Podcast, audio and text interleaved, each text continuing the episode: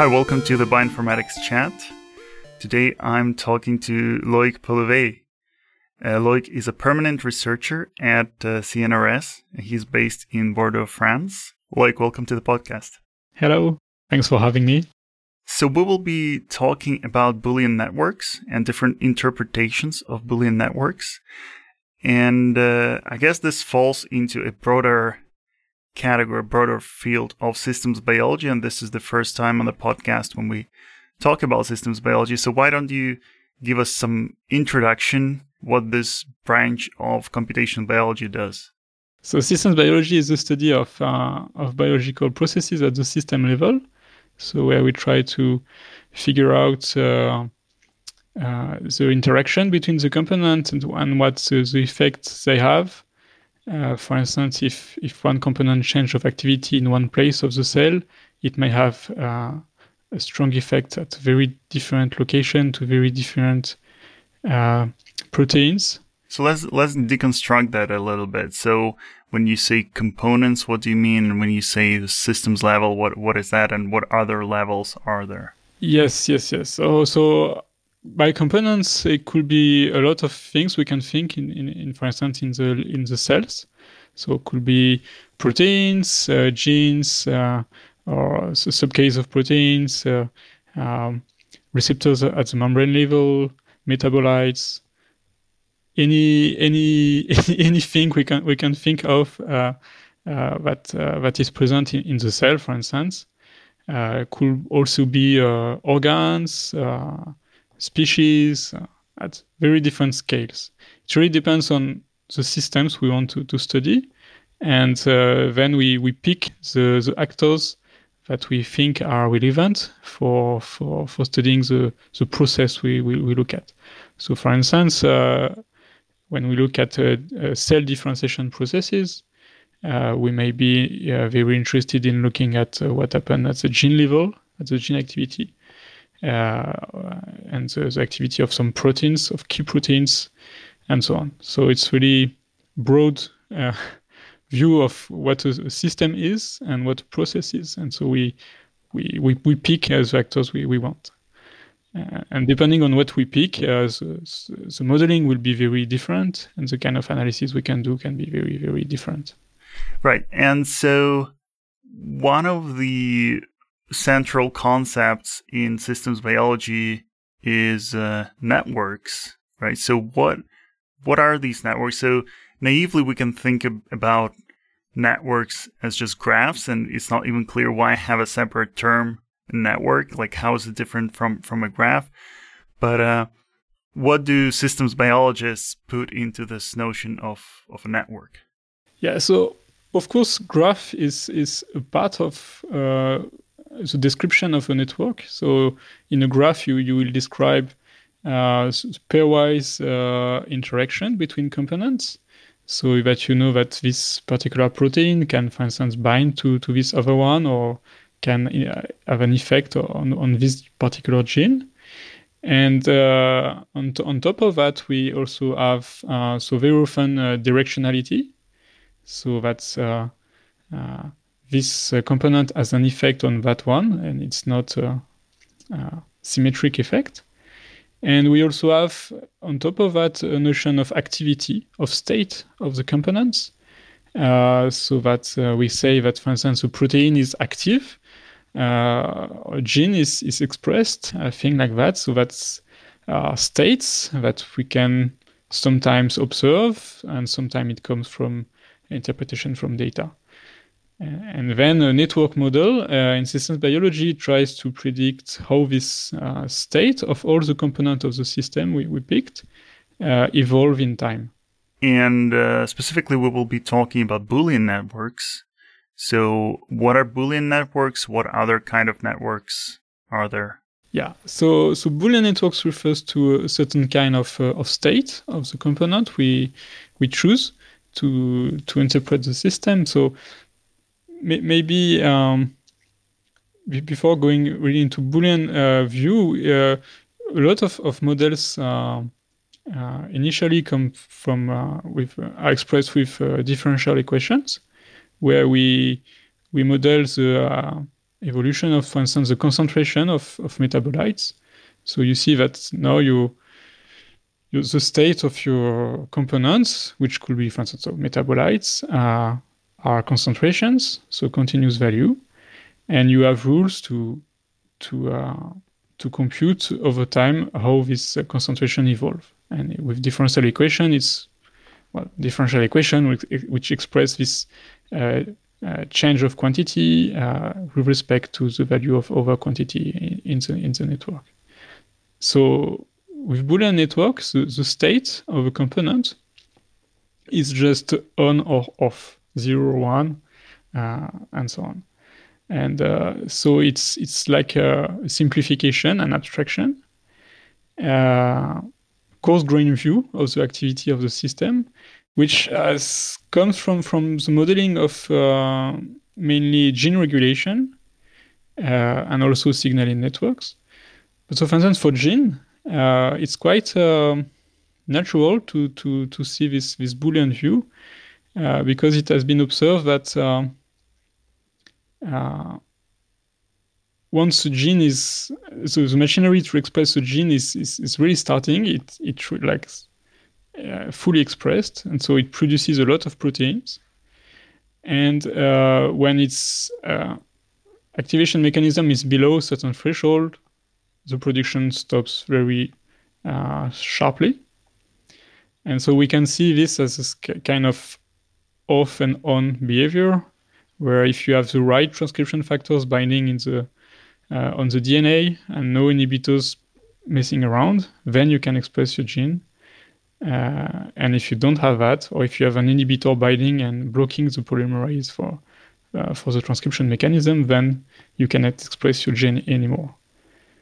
So um, this has been uh, introduced for biology uh, in the sixties, um, but on two different continents.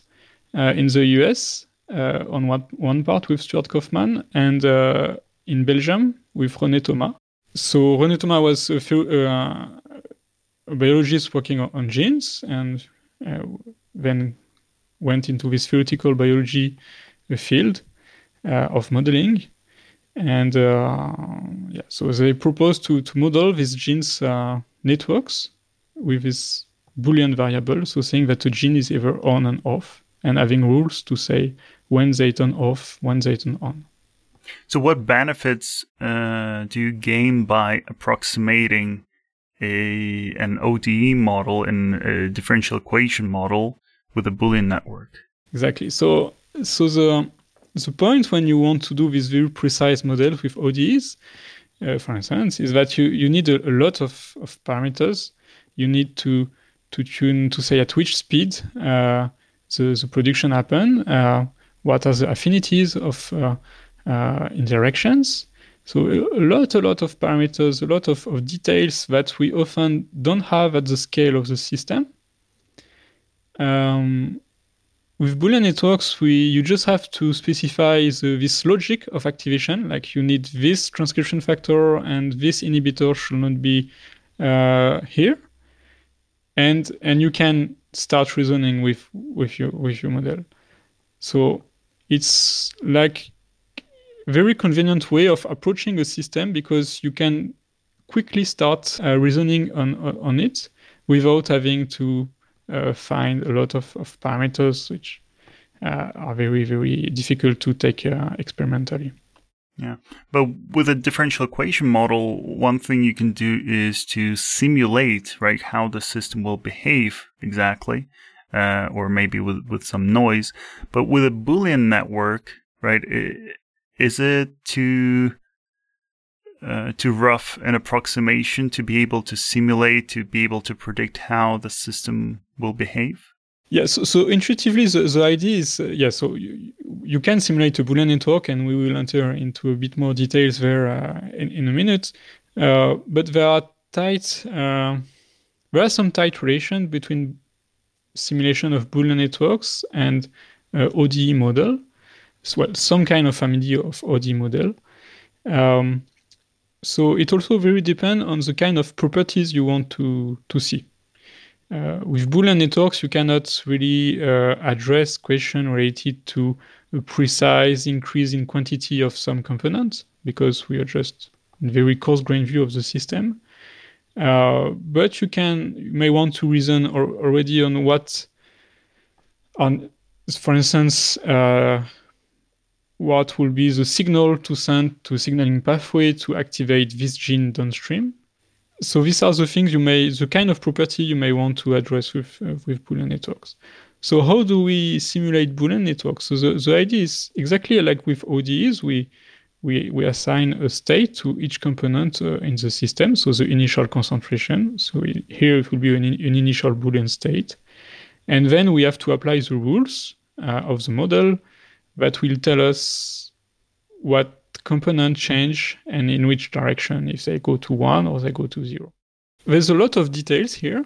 Um, And this is uh, one of the main um, uh, topic of, of the paper we, we are discussing about. Um, so one of the main detail here is um, which component change of value uh, and in which order. So if you have, uh, let's say, three genes, and uh, in some contexts, they can all become active. What? How do you compute the next state? Uh, are all the components changing of state together, synchronously, simultaneously? They all go from zero to one in one instant? Or is it only one that will go active and then another one, and then we need to choose which one? So this is what we what we call the, uh, the update mode of the Boolean networks, and more generally what we call in... Uh, Uh, in computer science uh, for for the, the semantics of your of your model. So how do you execute your your model? How do you compute the evolution of state in, in time? Yeah, yeah, and this is a fascinating question, because normally, like we, as you say, in computer science, we could be concerned with like a, a minute details of like a semantics of a programming language, but to an outsider, that's a very boring stuff uh, because like every programmer knows how the programming language works. It's just computer scientists who obsess over the semantics of the programming language. And so especially in biology, we don't often think about semantics, right? But this is one of those cases where it actually like really useful to decompose, uh, to decouple those two things, the syntax and semantics. And maybe let's start with the syntax. Let's start with, uh, you know, how do you specify a Boolean network? How do you maybe write it down or draw it? Yes. So Boolean network. So again, so we have a set of, of components that we, we have picked for, for our model. Uh, so in biology, they all, have, they all have fancy names because they come from genes and, and proteins. Uh, as I'm a computer scientist, I give them just numbers. So one, two, three, uh, that's my variables. And... Uh, What you specify in a Boolean network is, is just one thing, uh, is uh, a function which, given the Boolean state of the component of the network, what is the next state of uh, of, of each component? So at the end, it's a, it's a function which takes uh, a binary vector as input, which is the state of my whole system, and just outputs one. Uh, zero or one for, and, and you have that for each component.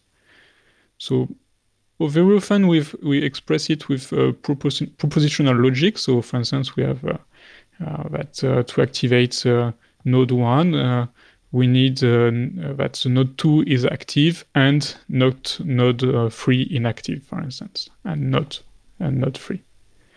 So that's a very simple way of, of specifying the, the, the system. You see there is no apparent parameter. Um, the parameter is, is exactly this uh, logical function you pick. So do you put an on, an and? Do you put an or? Do you put a negation? Uh, that's the parameter you have of, of the system. Uh, and uh, and that's it. Right. So intuitively, uh, each component, each metabolite or, or gene um, has a... logical rule that tells whether it'll be active or inactive based on the values of other components, but you can um, put all those rules into a single function, right, that works from the vector of Boolean states to a new vector of Boolean states. Exactly, exactly. This is at the at the end. This is what what, what you get: uh, a simple Boolean function which maps uh, Boolean uh, uh, vectors of of a fixed dimension. And um, once you have this function, the natural um, semantic seems to be just to apply this function repeatedly, right? You have the initial vector of states, of Boolean states, then you repeatedly apply this function to get uh, new and new states. And uh, I guess this is known as the synchronous model. Um, but uh, why is this not the only semantics? Why does it pay off to consider other ways of simulating the model? So, so, so indeed. So, Stuart Kaufman, when when he introduced Boolean networks for biology, this is exactly the way uh, he, he said uh, he defines the semantics of, of the Boolean functions. Uh, this also refers to very fundamental uh, objects in mathematics and computer science related to cellular automata and, and so on. Uh, then, um, what's What happens is that when you go from zero to one, uh, it's it's it means that in terms of gene expression, for instance, or proteins uh, concentration, that you go above a certain threshold. And intuitively, uh, you may say that uh, in biological system, you we observe a lot of different kinetics, a lot of different speed of activation of different components. And uh, some components will take a lot of time to go from zero to one, whereas others can do it very shortly in time. And so, uh, on the other hand, René Thomas, when he introduced uh, Boolean networks for, for biology, picked this opposite view that um, when you are in the state, uh, It's very. The argument was it's, it's very unlikely that you observe two components changing of qualitative state simu- simu- simultaneously. So only one of them will change at a time. And, and so uh, this is what we call also the fully asynchronous uh, semantics. So you have to decide uh, which component changes, but only one component changes at a time. Um, So this this this choice, um, as we have no parameters, no speed parameters, we have no clue for no clue for it. So we do it uh, randomly. So we consider that any component that can change a value can change, but only one of them will will change. So it introduces choices. So we can see that as branches in your uh, dynamical system, or depending on the choice you make. Uh, that or that of a, a component will, will change the value, and, and then you, you process that again. So it looks like uh, this, uh, not the fully asynchronous model where just one uh, variable can change at a time, but this, I don't know what the name is, just asynchronous model where any number, just yeah, any instance, number yes, of yeah. uh, variables can change.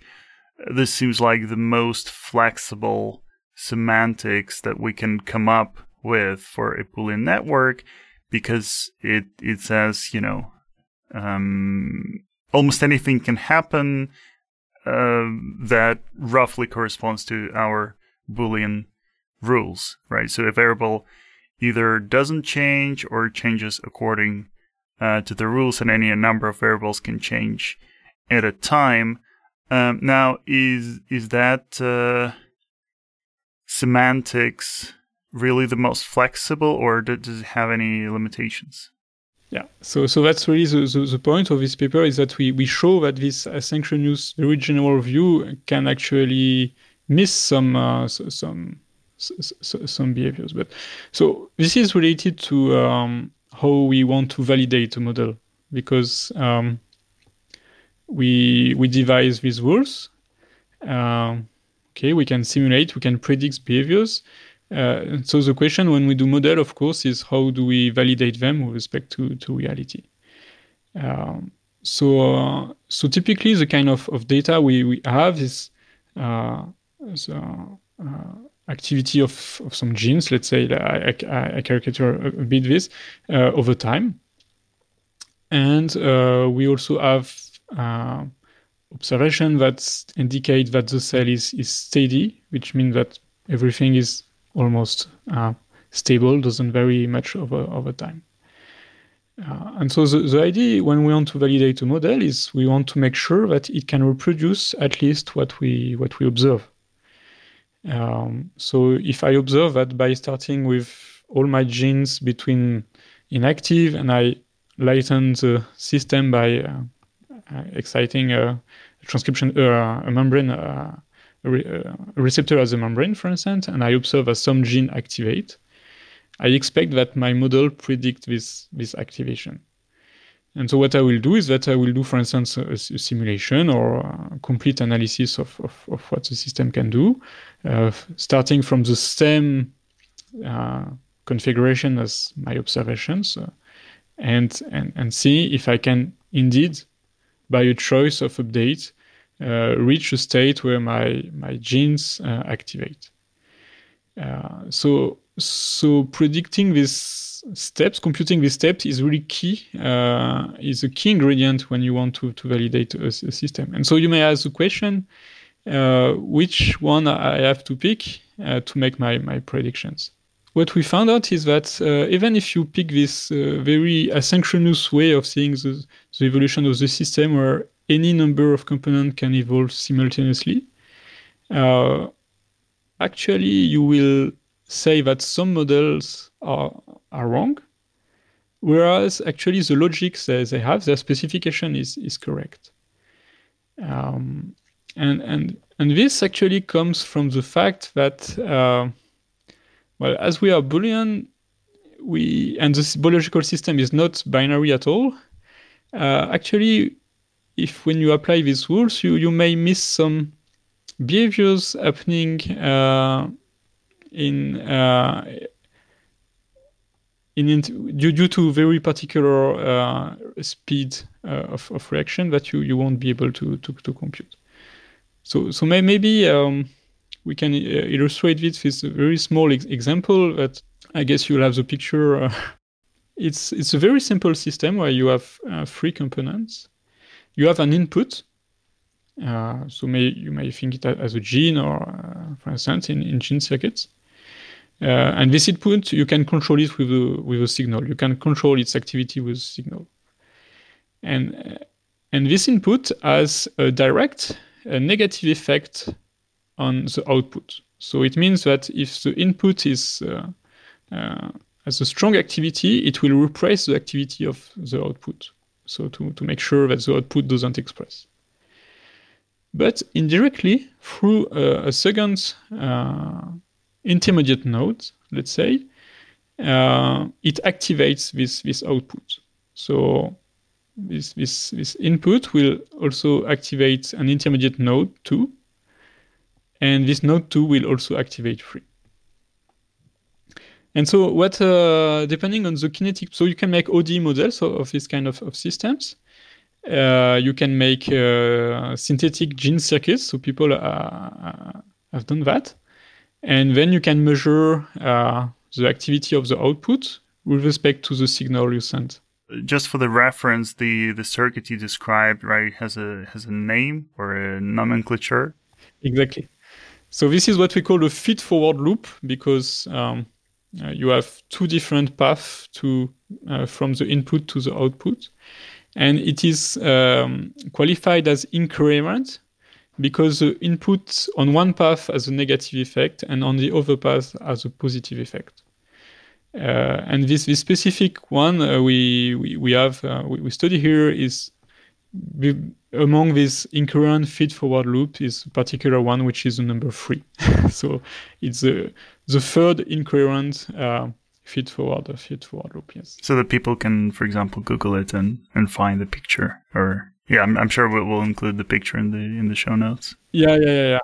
And and so what is uh, what has been observed is that depending on the kinetics of the speed of this different uh, interaction, when you plug on the signal. Uh, you will see a, a bump on the activity of, of three. It means that actually, if the intermediate, the, the, the positive path is fast enough, it can activate three So three will increase, have some activity for some time, and then when when one is high enough, it will repress it. Uh, and so we see this transient activity of, of three, uh, which may have uh, a lot of effect downstream. For instance, if, if three is connected to other as inferences of, of on components on the network, uh, you may you may think that during this uh, pulse, uh, it it can it can trigger a lot of effect in the network. But it, So we can see it as with O D E models. Uh, we can see it with a lot of, of, of models with uh, with parameters, with quantities. But if you look at it at the Boolean level, uh, it's very funny because you it's really impossible to, to predict that that three uh, can be active even for a short time. Um, and it's because when you start where everyone is off and you switch on one, Um, because one is on, you will never be able to activate three, because the rule says that to activate three, you you need that one is n- to be not active enough. Um, and uh, so whatever the order or the number of components you update simultaneously or not, um, you will it will be very impossible to to see this uh, this transient activity. And and so if we go back to the validation of the model, um, if you just stay at this level, you will say, okay, so this is probably not the good logic uh, because I cannot reproduce this, this dynamics. And uh, it means I will need to change the logic or to add, consider other kind of interactions. So so that's the price we pay for the oversimplification, right, of an O D E model, because This this particular behavior that you described, the, the spike in the output quantity, um, it relies on the specific like um, configuration of the th- activation thresholds, for example, right? So that you have this indirect path, which one would expect to be slower than the direct path, but maybe because of the different activation thresholds, it happens earlier. The activation happens earlier than the suppression, right? And in the O D E model, we have all these parameters that we can tweak to to achieve this behavior. But in a Boolean networks, where we got rid of all the parameters, we have no sort of uh, degrees of freedom to to find this. Yes, so that's exactly the, the question: is is it really due to the Boolean abstraction? Uh, But because it's it's really embarrassing, let's say it like that, because it means that we we simplify the, the model, we have a coarse-grained view of it, but we cannot be sure that if we if there is no if we, if we cannot predict a behavior, it can happen or no. Uh, and so, from a model validation point of view, from a, an abstraction point of view, if we go back to computer science, it's it's a bit problematic. Uh, And so the question is exactly that. Is it because of the Boolean specification, or is it because of the semantics? And and, and what we found out is it's it's that uh, we can have semantics that exactly fix this uh, these missing behaviors. And in this article, we introduce a, a new semantics on Boolean networks that, that take exactly this, that add no other parameters. It's exactly a different way of computing uh, the simulation, for instance. Uh, and it has a guarantee to not miss any behavior that you could achieve just by introducing more information, more parameters in, in your system. So then if in this new semantics, if uh, you predict that uh, it's impossible to activate this gene from, from, from this particular initial condition, then it is impossible to have uh, a quantitative model that respects the logic that can achieve it. So now you can start rejecting models and saying this is this is wrong. Um, so also another another another point uh, before we maybe describe a, a bit more uh, this this semantics is uh, the computational complexity, uh, because we want to validate models, and so validation is uh, as we said uh, to make sure it can reproduce behaviors we observe in the system. So we need to compute, uh, given a model, if it can go from that point to that other point. And this has a cost. And unfortunately, with this asynchronous synchronous case, it's a very high cost, which means uh, that on very large networks, it's very, very difficult to compute. Uh, we need very big machines, and uh, above a certain size of networks, it's it's impossible to, to do. Um, so intuitively, it's, it's just come from the fact that if you want to go from point A to point B, you may have to cross an very an exponential number of, of states, and uh, and from the theory we know that we cannot do better than that in general. Right, because if you have n variables, n Boolean variables, then the number of states of all the combinations is two to the power of n. Two to the power of n, exactly. And you may have to cross all of them in, in some specific cases, and and so it gives you very high potential uh, complexity. Uh, so the very two bottlenecks in the Boolean modeling with this asynchronous and or synchronous view is that at the same time you may hinder some behaviors of the quantitative system, and it's also very difficult to, to analyze from a computational point of view. And this was totally unexpected uh, when we did this work, uh, but in our semantics, uh, not only we we cover this missing behavior, but it's also much, much simpler to analyze. And uh, under some uh, big classes of networks, we, we can have now analyze network with uh, several hundred of thousands of of, comp- of different components. Um, so we we can apply them at very genome scale uh, models now. So how does this magical semantics work? So what's the trick? yeah. Yeah. So w- one way to to to explain it is um, uh, to think at uh, intermediate uh, non-Boolean state. Uh, instead of going straight from zero to one, we will say that uh, a component will first go into this I am increasing state. So it's really pseudo state. We do not change uh, those. Uh, the Boolean nature of the system is just a way to, to think of the way we compute it. But we have this intermediate state, uh, which says, okay, this component was zero, and now it is increasing. And what happened here is that now we can say that for some components, it means that it may be already above the interaction threshold, so it can have, for instance, this positive effect on that component. But for some of us, it may not be still high enough to activate or inhibit them. So in this intermediate state, uh, this network might have this dual effect on different components of the system. Um, and then we can recover, quickly abstract the fact that, yeah, we don't know at the Boolean level if this threshold is higher than, than this or, or, or that.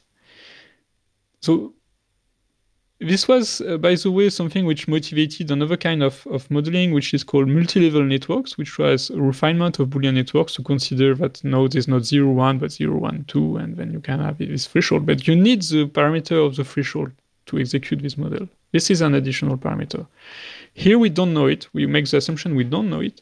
And so we create this intermediate Quant- quantic state, or I don't know how you want to, like a superposition, them, right? Like uh, a, almost a quantum yeah. superposition of states. Exactly, exactly. For for and so depending on who reads the num- the node, uh, he will see it as a very, at a different value, uh, and then at some point it will finally finally go to one, or change his mind and go back to to, to, to zero. Um, so it makes the execution of the model a bit more complicated. Uh, Because we, we have this uh, way of uh, putting this component into this changing state, and and and then uh, uh, this produces new new behavior. So in in the case of, of a small example I, I discussed before, when we activate the signal, it means that the input node will, will input node sorry will go into this intermediate state. And then we can have this transient activation of three, because it can be high, considered high enough to activate two, the, in, the intermediate node two, and then three can activate, because for three it can choose to read zero, for the, the zero value to one. It can choose that because one is only already increasing, it's not high enough to inhibit it, and eventually one will the input will go to, to fully active, and uh, three will go down to zero. But then uh, we can really predict and see this this, this transient activation of of, uh, of three. So that's basically the the idea. Um, and so the proof we we have is that any uh, system that respects uh, the logic of the Boolean network, so in terms that uh, uh, have uh, matching uh, uh, derivatives with the Boolean network, uh, will only give a subset of the simulation you can have uh, at the Boolean level with this semantics. So this semantics really capture everything uh, the model can do with, with this specific logic. But this, this raises another question from a validation point of view, is what if I do a semantics which allows everything? Exactly, yeah. I can go from everywhere to everywhere. So this will perfectly satisfy my validation criteria, which says, okay, uh, if I uh, cannot predict a behavior, then uh, you can reject the model because you will never say it's impossible. And uh, and that's what's the true concern with all semantics, is that well, if we allow anything, now it's become useless and you cannot predict anything from it. So that that two points here. The first is that if you want to satisfy this criteria, which says, I don't want to miss any behavior I can achieve by adding kinetics, uh, speed parameters, quantities. Uh, then you need to predict at least what you will predict with this semantics. And the, the second point, so we have this property of not missing behaviors. We know that we have the we have the minimal way of doing that, because if we uh, you need to predict at least what the, the, the, the this semantics, this most permissive semantics predicts. Uh, it did it still doesn't say that on actual models you can predict anything. So what we did is that we we picked several models from from the from the literature, and we try to see if. Well, we also predict uh, that some behaviors are impossible, and we can go to the same prediction as uh, which has been validated uh, as uh, in other works. Uh, and uh, it turns out that um, yes, despite uh, potentially enabling new behaviors, we are still able to be stringent enough to say that in some situation it's impossible to reach this behavior. And uh, in different cases, we are able to predict uh, the same, uh, uh, for instance, the, the same control of the system. So it's really to, to force the system going into that direction um, than than what was done with uh, classical analysis. So this is really a reassuring point to say that uh, yes, we predict more uh, behaviors, but uh, we are still transient. Uh, um, stringent enough to uh, to predict, uh, for instance, differentiation processes, uh, where in differentiation, what we you really want to predict is that once you enter in this differentiation branch of the cell, you cannot reach uh, the, a different differentiation branch. So uh, this is a key point of uh, this uh, differentiation modeling, and uh, it turns out that is in in many models. Um, This most permissive semantics is still predictable for, for these processes. And what's the significance of two intermediate states? Why couldn't you just have a single intermediate state? So my intuition tells me that that model would be too permissive. So you, right, it would allow too much if you cannot differentiate between the growing and the falling activity. Exactly. That's that's exactly the the, the point. Is uh, you you have constraints um, to satisfy to go into these intermediate uh, states and then reaching the, the extremities. So if you if you start increasing, uh, and uh, you will in this semantics eventually you will be able to to to fully active. There is no constraint on that. But then from this increasing, if you want to go back to zero, uh, to, to, to decreasing, you need to have a way to uh, to prove that, yes, in this situation, you can be deactivated. So we, you have constraint to go from this increasing to the decreasing state. Uh, this you cannot do uh, by default. Uh, so so this prevents some creating some behaviors that will be totally uh, strange. Yes. Right. And uh, I'm not sure we mentioned that uh, so far, but um, so you have these theorems that if a specific Boolean network in some sense corresponds to an O D E model, then it can replicate the behavior of the O D E model. But what does it mean for a Boolean network to correspond? So, for example, how do you translate the specific activation functions? How do you decide whether they correspond to a logical AND or a logical OR? Or, I guess, you know, it, it could be a sum, right? Like, how do you translate a sum? Is it an AND or an OR? How do you decide all those things? Yeah, so so here you, you describe the way to do it at the uh, syntactic level. Like, you take two specifications and you try to, to see uh, if you can transform one into the other. But that would be one way to, to do that. This is not the way we, we choose. Um, we instead, we've compared the, the derivatives. So uh, so in O D Es, you, you, you have expression on, you know, if you increase, if you, uh, if you... Uh, the value you, you compute is is is, is above uh, zero, otherwise you, you, you decrease. Um, we say that it is compatible with a, a Boolean network if uh, you have a way to, to binarize this uh, um, continuous state. So to put threshold in in your uh, in, in in your in your continuous domain, so that uh, the components which are decreasing in your O D E, you can turn them off in the binary counterpart of the state. And the nodes which are increasing in your O D E, you can turn them on with the Boolean counterpart of, of, of, of, your, of your state. So you, you, you need to have this way to translate a continuous state of component into a, a binary one. Uh, and if you have a one which allows you to match the derivative with the, the Boolean uh, evaluation of your function, then you're, we say that you are respecting the the, Bo- the Boolean network.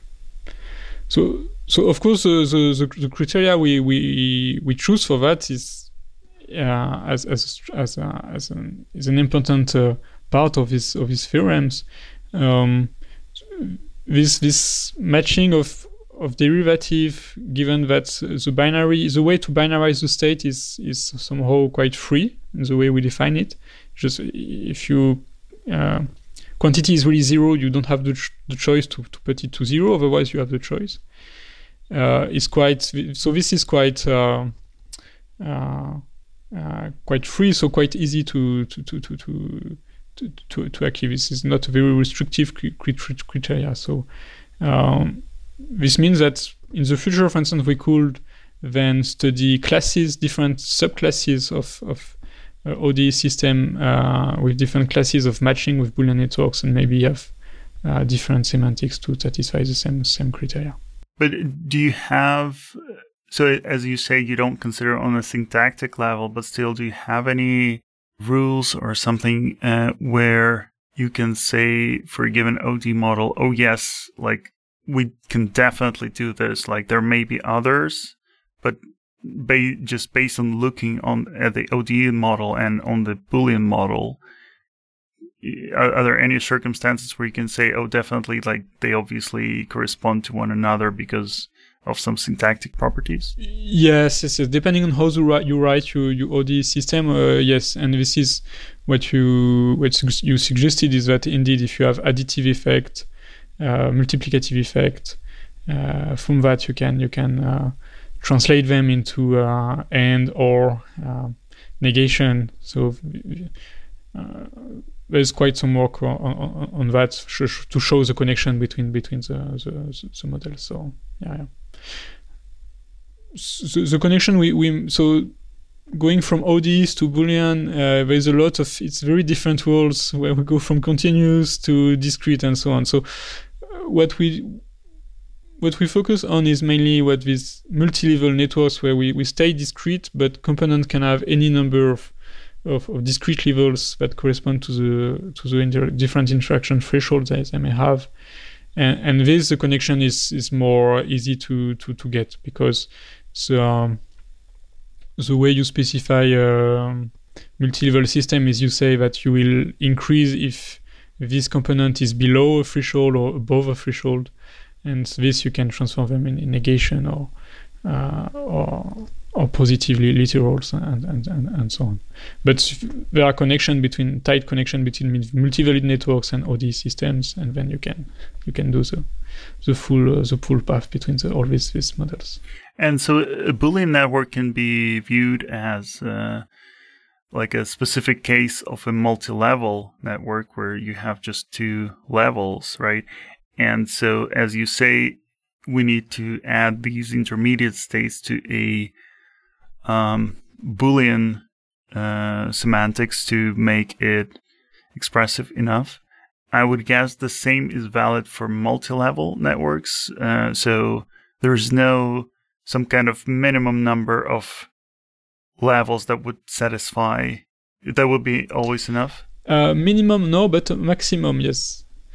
You, you you have the fact that you, you don't have you don't need uh, more uh, levels than uh, interaction you have on on nodes, because it really comes from the ordering the threshold you have of interaction. So if you interact on three components, you need four threshold four levels zero one two three. Uh, then you can order all the all the uh, all of it. But but it introduces a lot of, of, of parameters, and in in um, in large networks. Uh, you may have quite some output uh, interactions, and uh, so it's very difficult to to to deal at the multi-level model uh, level directly. But can you imagine a scenario where it would be useful to consider some kind of hybrid, where you would have, for example, five levels, and right, so you could introduce some parameters. Maybe you actually want to introduce some parameters to restrict a little bit what the system can do, but in order to compensate for the low number of levels, you would also add these intermediate states like decreasing and increasing to the multi-level network. Yeah, yeah, yeah. So, so that's something we haven't uh, looked so far, but uh, that's uh, uh, indeed a possible future direction, is to try to apply this. The semantics only on a certain set of nodes, for instance, for which we don't have enough uh, data to enough parameters to, to specify them, and nodes for which we have quite some information have a more strict uh, semantics for, for the for the update. Um, so it will certainly kill uh, the complexity results, because uh, you will also have to, to account for this node for which is uh, more co- complex to analyze. But uh, it is, of course, uh, um, from a modeling point of view, a very attractive uh, direction to, to, to, to, to go. So let's talk about complexity. So you mentioned that the complexity for the uh, asynchronous semantics is, is not great, right? You have this exponential explosion. Um, how exactly does this modified semantics? So the the term uh, you use is most permissive Boolean networks, right? That's the name of your semantics. So how exactly does introducing these uh, intermediate states improve the computational complexity of the simulation of or the path seeking? Yeah. So so there's again a, a trick here. Um, So the question we, we want to solve is uh, you start from a certain configuration X, and you want to know if there is a path to configuration Y. Um, so with asynchronous, you need to find a correct uh, sequence of updates to do that, and uh, it can take uh, an exponential number of, of steps to do that. With this most permissive semantics, uh, it turns out that a good strategy to reach anything, uh, or a lot of, of, of configuration, is to put as much as components you can in this intermediate state. Because when everyone in, is in increasing or decreasing state, you can choose the way you, you, you, read, you read them. And it gives you a lot of, of freedom. And so uh, you, you may think of an algorithm that tries to put first all at most as, pos- as possible as component in this intermediate state, And and then from that, see if you can converge to, to, to your to your to your final state. And um, it means that uh, if you can go from X to O I, you always have a shortcut in this semantics. You always have a path uh, which is of a linear length in our case. So, in, so it means that you, you, you, if you, if you know how to draw this, this transition between these most permissive states, you just need to find a, sh- a short path of, so the, the, the constant is free of three n uh, length at most, and if you can't, uh, then it's impossible to, to reach it, because there is this sh- sh- shortcut. Um, but there's here, uh, Uh, a subtle things is um, how you compute this transition. How do you know that you can increase uh, this state or decrease this state? Uh, because this, uh, contrary to uh, to asynchronous update, is is more complex in general, because you have some components which are in this intermediate state, so which are free. You can choose zero or one, and you have a function. Uh, So logical formula, and you want to know if there's a way to read the components so that you this formula is true or false. And in computer science, this is a very classical problem, which is called as a satisfiability problem, and which is an N P-complete one. So it means that knowing if you can go to increase or decrease, you need to solve this S A T problem in general. So knowing if you can go to increase or decreasing in very general is an N P-complete problem. So still, we're not P-space complete uh, as uh, as is the reachability uh, uh, problem in asynchronous, but we we are N P N P N P complete. Um, and so the, these are just different computational classes, right? And P-space exactly. is at least as complex as, as N P. Yeah, yeah, yeah. So we have this. You, you have this hierarchy of, of classes for which we don't know if uh, we, we know the inclusions, but we don't know if they are equal or no. So we don't know if N P is equal to P space.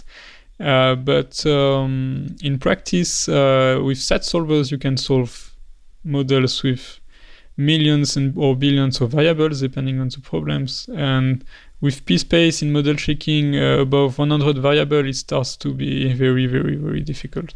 So, but but we have this inclusion of, of, of classes. The, the true complexity is a bit more fine fine than that. You you can have the details in the article. We're uh, somewhere in the polynomial hierarchy, so I don't want to enter into the details here. But this, so it may still appear a bit complex, and it is still a bit complex. But this is in the general case. And in in in uh, in biology, in the network we look at, uh, we are not in this. Uh, most of the time, we are not in this general case.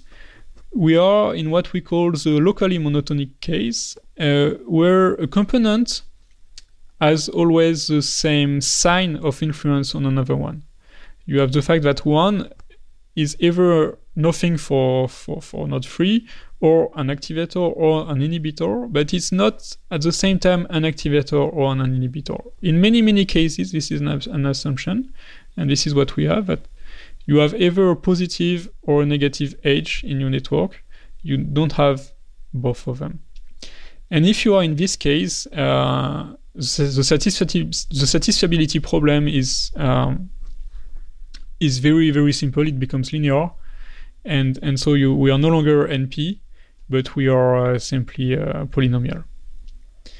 So it means that we go from a very extreme complex uh, problems of P-space complete problem for the asynchronous cases to uh, to simple polynomial uh, time um, algorithms.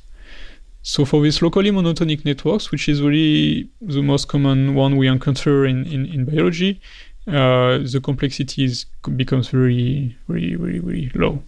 I'm trying to understand this in, in more detail. So when you decide whether it's possible to get from state A to state B, uh, and your first step is to make as many as possible variables into the intermediate states, right?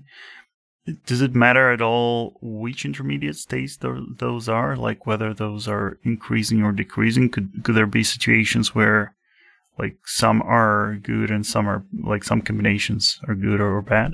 So whether you are in increasing or decreasing for the other nodes of the network, it doesn't change. You in both cases, you will have the choice to read a zero or one. So, so the so the, the sign of the changes doesn't matter. The order of the changes doesn't matter as well, because um, what you are interested is put as much as possible as people in, in as components in this indeterminate state, and the way that if you if you put someone in an intermediate state, it will never prevent you to put another one in intermediate state, because when you put someone in intermediate state, you add freedom to the system. The only thing is that sometimes component cannot go back. So if you, as, as I said before, if you are going in this increasing state, if you want to decrease, you need to satisfy uh, to satisfy constraints. And so In, if you put a component uh, which was zero in this increasing state, and at the end it is a zero, you need to make sure it can go back to, to zero.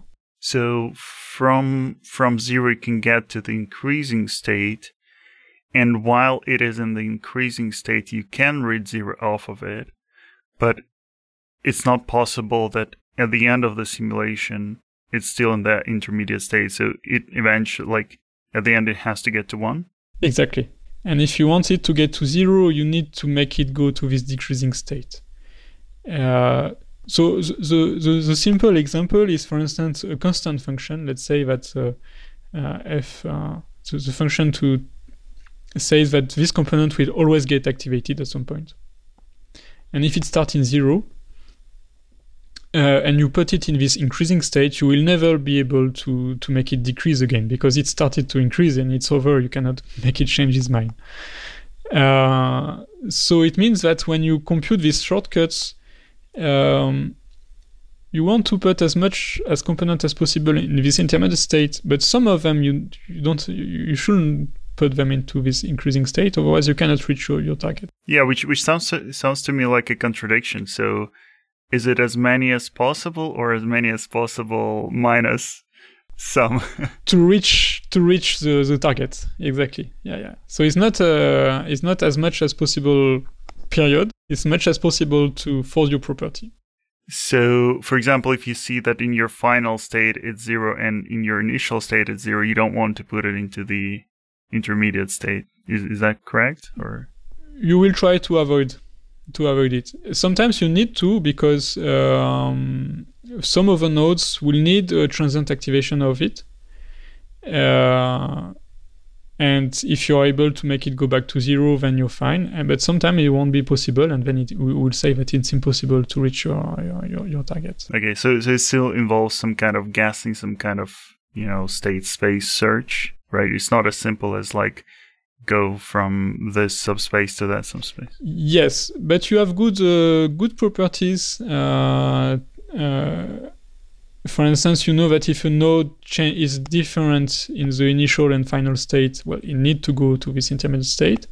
If it doesn't, maybe not. And so here you there is a choice of uh, the algorithm of choice uh, to, to to do that. But there is a good property is that. For instance, so, so the algorithm is, is really, you, you, we have a greedy algorithm, for instance, which puts exactly all, at most as possible, component in this intermediate state, and then checks. And if it finds component for which it cannot go back, we will start the computation and say, okay, this one, don't change them because you won't be able to go back. And we have good uh, ordering property, which says that we can do that in this greedy uh, manner. And so we repeat the, algori- we repeat the algorithm uh, as long as uh, as we have contradictions, and we prevent some nodes to go to this intermediate state. And uh, things are, are that that at the end you will you will converge, and you need to do that at most n time. So you need n time to re- to repeat the algorithm in the worst case. So this is why it is polynomial and not uh, not linear. Right, I see. So you proved a bunch of uh, interesting theorems in, in your paper, but is there a like a software package that someone who works with these networks that so- someone could use? Yeah, sure, sure, sure. So we we developed a, a, a small Python package uh, that you can use to to compute this uh, reachability, so the existence of trajectory be- between uh, uh, configuration. Um, So it takes uh, any Boolean network uh, you can have in the in the literature, and then you can you can do the the, the computation using this, this, this tool. Um, so this is another property we we haven't spoke about because it's really uh, for a property which a bit more complex. It's what we call attractors, which uh, characterize uh, the steady states of the system. So you either everyone is happy and so you have no evolution as possible, or you have these limit cycles where the system enter sustained oscillations. Uh, so this is also another key property we look at for modeling when, when modeling with Boolean networks and, and other kind of uh, of models. And we also have much lower complexity for this kind of, of property, and the tool also allows you to compute this These attractors and the attractors you can reach from a given initial configuration. So this is typically the kind of analysis you do for differentiation processes, where you you have your initial state and you want to know which phenotypes, so which stable configuration you can reach from, from this particular uh, condition. So all of this you can do with, with this small uh, uh, tool, and uh, we have another ongoing tool in development uh, to to do the inference of networks. So now you have uh, data, you don't have the logic, and you want to find automatically Boolean networks that can reproduce the, the data. And thanks to the low complexity of most primitive Boolean networks, we can now do it at very, very large scale compared to to to, uh, to asynchronous uh, interpretations. And uh, so this is ongoing work and will be published soon. No, but this this is very cool, right? It it feels like this is almost like a revolution in, in the Boolean network modeling. Like if, if someone uses Boolean networks, it seems like there's no reason not to um, switch to, to this semantics, right? Because not only it's superior um, theoretically, uh, like semantically, but also it's practically more feasible because of the complexity considerations, right? So hopefully, like if, you know, it would be a disappointment if, if the field doesn't switch to to this to this paradigm. Oh, I totally agree with you.